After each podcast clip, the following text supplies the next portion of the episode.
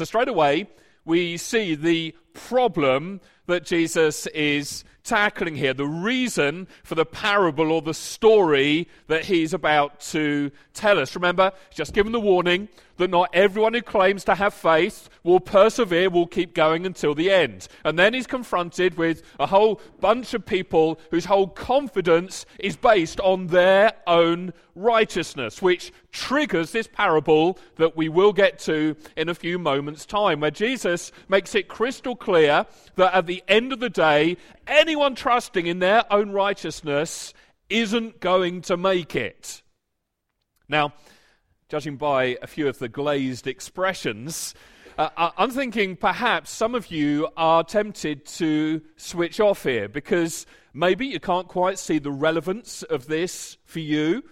But what Jesus is talking about here in this passage is a huge problem today. And not just for people kind of out there somewhere. I'd hazard a guess that this is a major issue for plenty of us in this room right now.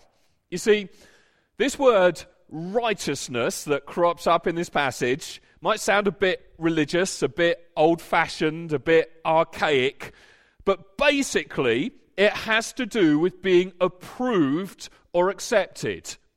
Now, isn't that something that all of us can relate to? Wherever you look, it's there. It spans every culture and every generation. There's this deep rooted hunger for approval a hunger for acceptance, a hunger for glory, a hunger for honor, a hunger for self esteem. We, we each have our own different version of it, but when we strip it right back, it's actually the same. We're desperately in need of a verdict. We need someone from outside of us to come in and say, You're approved. You're good. You're worthwhile you have value, you're accepted. It's like someone from outside of us has to assure us that we're all right.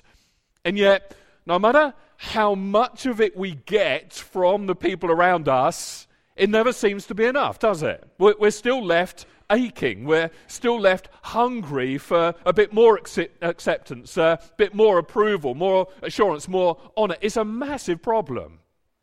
So, where does it stem from? Where does it come from? What's its origin? Well, if it's universal, if it can be found in every single culture, if it can be found down through every single century, I suggest it has to start at the very beginning.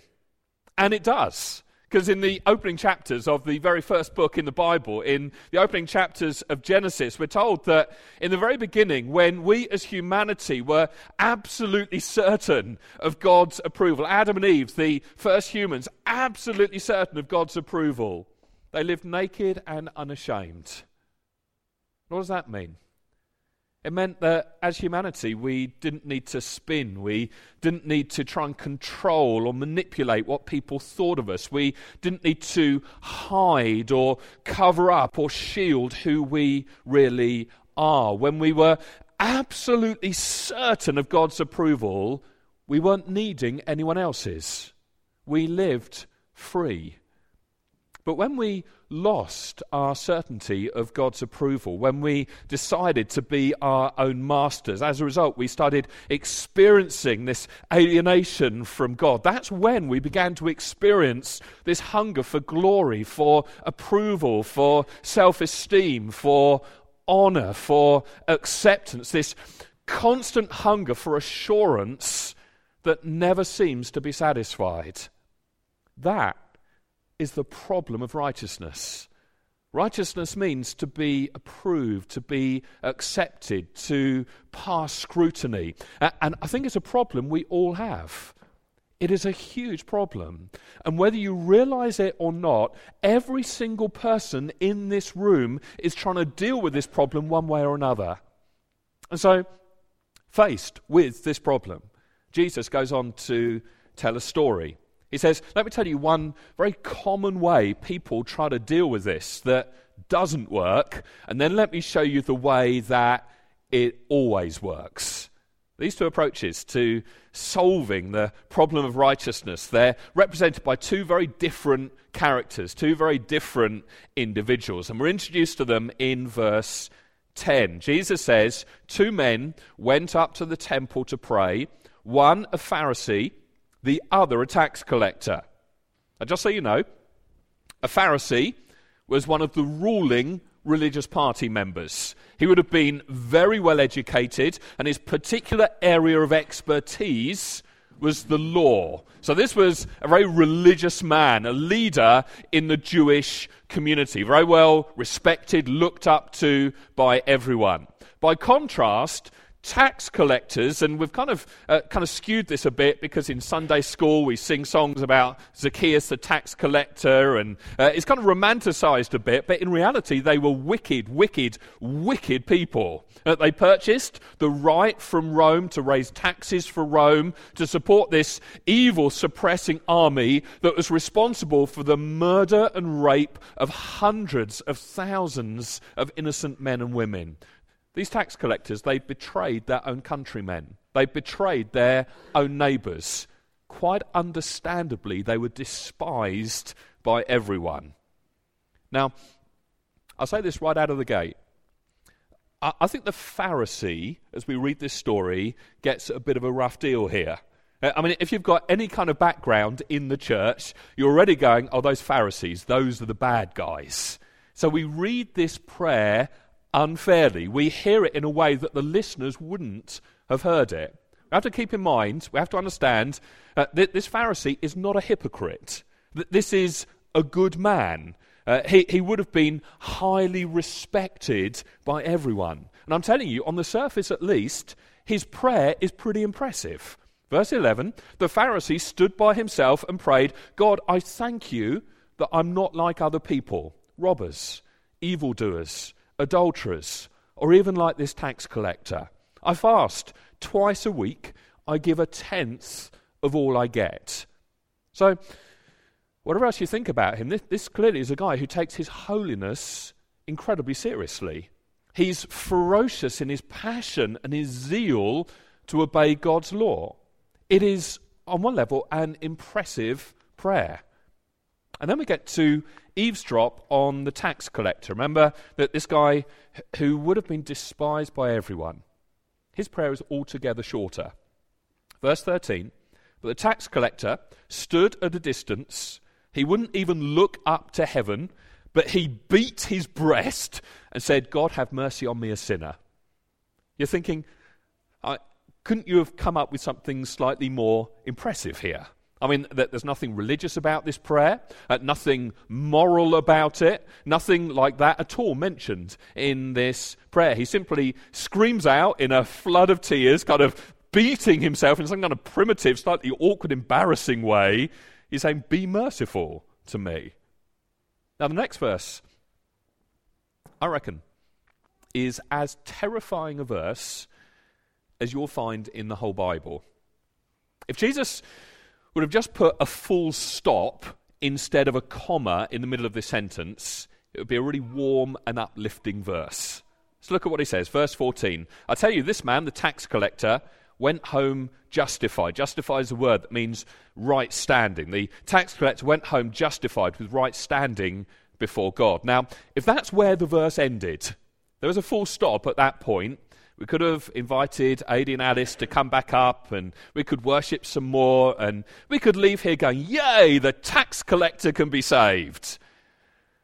But there's not a full stop, there's a comma.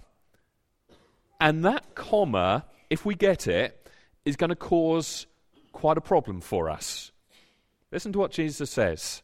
I tell you, this man, the tax collector, went home justified with right standing before God rather than the other one, rather than the Pharisee. For all those who exalt themselves will be humbled, and those who humble themselves will be exalted. Which means this despised, despicable tax collector has right standing before God, and this honored, respected Pharisee, who's zealous to obey God, does not. I think this has got serious implications for pretty much all of us. Here's why. We've already seen that both of these characters are chasing something that we all want. However, we choose to define righteousness, there, it, this is something we all desperately, desperately need. In fact, whether we realize it or not, I'd suggest this is our greatest need. We've also seen that Jesus is warning us that tragically, a lot of people who assume they have right standing with God won't have sufficient faith to endure to the end. So we've got to unpack this. It's of vital importance that we try and get to the bottom of what Jesus is trying to teach us here. Because if we don't get the message, we won't find what we're looking for this acceptance, this assurance that we desperately want in this life, and we'll miss out in the life to come. We won't persevere until the very end. And so basically, Jesus presents us with two different approaches to gaining righteousness with gaining this acceptance, approval, honor, glory, right standing with God. One approach, represented by the Pharisee, is what I'm going to call the outside in approach. And the other approach, represented by this tax collector, is what I'm going to call the inside out approach. So there's the outside in solution to righteousness that doesn't work, there's the inside out effort as a solution to righteousness that does. Let's begin with the outside in approach. Just want to point out a few of the traits of this outside in approach that we see here with the Pharisee. First of all, notice how incredibly self centered this man is. I mean, whenever you start a prayer like this, I thank you, Lord, that what you'd normally expect is a bit of a list of some of the things that God has done. I thank you, Lord, that you're merciful, that you're gracious, that you're so powerful, that you're so wide, whatever. This guy says, I thank you, God. And that's it. That's the last reference to God you're going to find here. From there on in, it's all about himself. I mean, imagine kind of uh, Alice starting a song later, thank you, God, that I'm so wonderful, that I'm so beautiful, that, I mean, you'd be sitting there thinking, what's going on here? It's like underneath the veneer of God centeredness is utter self centeredness. Now, under the veneer of all the religious activities, adoration of the self, adoration of the ego. Ultimately, it's not about God, it's about Him. Second, notice the externalism of this man. He doesn't say, I thank you, Lord, that uh, I'm growing to be more patient. I'm getting to be a kinder person. I'm becoming more self controlled. I'm uh, getting to be a gentler man. I'm able to love people I used to not be able to love. I'm able to keep my joy and my peace and my security even when circumstances go wrong for me. He's not talking about those things. He's absolutely focused on external stuff. I don't rob. I don't commit adultery. I don't cheat. I give 10% of my money away to the church and to the poor. I fast twice a week. Now, don't hear me wrong. That is all good stuff. But it's like his understanding of sin and virtue, what pleases God, is completely oriented to external behavior, the keeping and breaking of rules. It's not looking inside, it's not looking at his character, it's looking outside at all of this external stuff. And the third thing we see is how this man compares himself to others. And this is the absolute killer. Verse 9 says he's looking down on everybody. Verses 11 and 12, he says, I'm not like these other people, which is another way of saying, I'm better than these other people. It's like, I don't rob, they rob, that makes me better. I don't commit adultery, they commit adultery, that makes me better. I fast twice a week, they don't, that makes me better. I'm going to be really direct with you. If you are not utterly sure of who you are, if you don't live with a constant sense of being accepted, being approved of by God, if you don't feel valued and loved, you are going to do this too. In fact, I think at times we all do. We're so hungry for approval. We are so hungry for glory. We are so desperate for reassurance that we're okay that we constantly compare ourselves to others. in the hope it'll make us feel better about ourselves. I think we do it a lot of the time. But it is a dangerous, dangerous, dangerous game to play.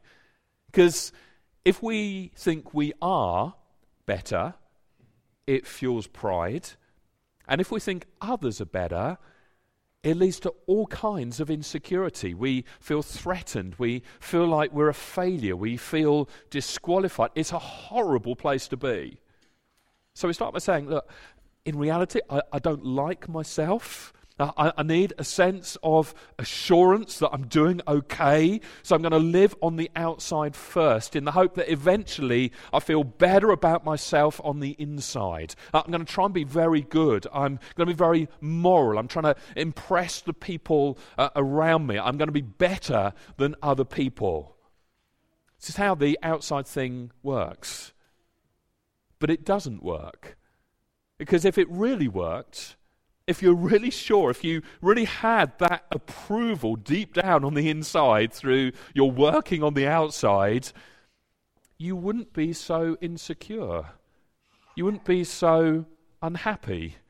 You, you wouldn't be so upset when criticism came. You wouldn't have to be constantly telling everybody how great your life is. Listen, the outside in approach I do good on the outside so I feel approved on the inside, it doesn't work.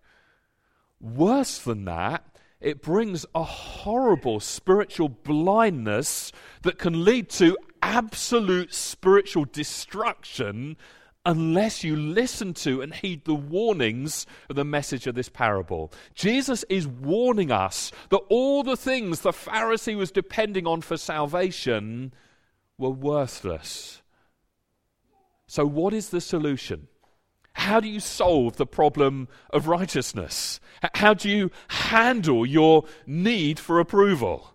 You have a problem. I know I have a problem. How are we going to deal with this? Well, Jesus says there is only one way, and it's the way that the tax collector goes. It's not the outside in way, it's the inside out way. Here's the inside out approach. Here's how you can finally solve this problem of righteousness. First of all, there has to be a whole new way to understand sin. More accurate translation of what the tax collector prays here is God be merciful to me, the sinner. That doesn't quite read so well, so you can understand how the translators said, God be merciful to me, a sinner. Actually, it's the sinner. This almost certainly means he's not comparing himself to anyone else. See, if you think of sin as just external stuff, and you compare all your external stuff to others, there's always going to be at least one other person who's done more sins than you. So if you're thinking of sin sort of externally and comparatively to others, you're only ever a sinner, you're never the sinner. But this guy's thinking of it in absolute terms. I doubt he's actually saying he's the very worst sinner ever, but what he's saying is, look, all I know is I'm lost. So where everybody else is, is irrelevant. It, it doesn't matter, because I know I'm lost. He's thinking of sin the way you and I ought to think of sin. Really, if you want to fix the problem of righteousness, don't start by looking at all the external stuff you've done wrong. Don't, don't look at all the individual actions first. I'm not saying robbery's suddenly okay. I'm not saying it's okay to commit adultery. I'm not saying that. Don't hear me wrong. But you can't start there. You need to look beneath that. You need to look at what's at the heart of it. And here's what you have to do at some point in your life, you need to say to God, Lord, I recognize there have been periods in my life where I've lived pretty badly. Uh, I know I've done things I shouldn't have done. There have also been periods in my life where I think I've been pretty good. I've stayed out of trouble. I've done the right thing. I've made the right choice. But I'm growing to see that the reason I did the good things was pretty much the same reason I did the bad things. I've been wanting to feel better about myself. but I've always wanted to be my own saviour. I've always wanted to put you in my debt and not want to live in your debt. I've always wanted to look down on other people. I've always been doing this outside in thing, always, sometimes religiously, sometimes not at all religiously. But either way, it hasn't worked. Uh, I'm still hungry for approval. Uh, I'm still needy of assurance. And so, Lord, I repent of the sin underneath not only my sins, but even my good deeds. My desire to find approval and acceptance and honour through my own efforts rather than in you. Lord, I repent of putting all of my confidence in myself. I repent of my pride. I repent of the motivation that's been driving me my whole life, and I throw myself on you.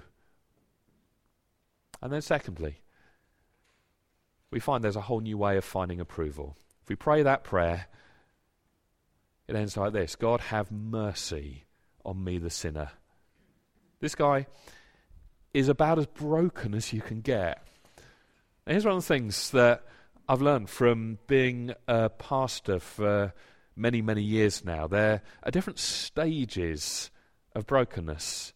I think the middle stage is where you're beginning slowly but surely to realize that your sin is kind of blowing up your life. It's wrecking your relationships. It's wrecking up your soul, destroying you both on the inside and on the outside. And usually, people in that stage just start getting angry, angry at other people or angry at God. And so rather than accepting responsibility themselves, they'll try and find someone else to blame. So they're like, oh, my wife did this, or it's all my husband's fault, or my work situation is causing this problem, or if God hadn't given me these desires, I'd have never. It's like there's this middle ground where they're starting to feel that sin is blowing them up, but they love to find other reasons and other people to blame. Well, this guy, he's already moved beyond all of that. Have mercy on me, is all he says. He isn't saying, God, just let me off. God, if you could just lower your standards a bit. God, just kind of turn a blind eye, overlook my sins. Ultimately, that doesn't help with the problem of righteousness. What he's saying is, Lord, I need atonement for my sin. In other words, I need you to pay the price. I need you to carry the punishment, the penalty for my sin. I need you to become a substitute for me. It's the exact same word that's used in Hebrews 2, verse 17, where we're told that Jesus became fully human in every way in order that he might become a merciful and faithful high priest in service to God, and that he might make, here's the word, atonement for the sins of the people. So here's how Christians deal with the problem of approval. You have to know, first of all, Jesus loved you so much that he made atonement. He paid the price. He carried the punishment. He became a substitute for you. Jesus Christ became the sinner. He became the ultimate sinner. He died on the cross in our place for us. And then, secondly, He made such atonement for you that now He can love you completely. Well, once he died for you and paid the penalty for your sin, in spite of all the things you've ever done wrong and ever will do wrong, now you're accepted in him. You are completely, utterly, totally approved in him. So you don't have to wait until the end of your life to find out. You don't have to wait until the end of your life and say, Well, did I live a good enough life? No, Jesus has done it for you. If you put your faith in Him, it's all done, it's all finished, it's all complete. He's the thing that the tax collector was looking for, and that changes everything.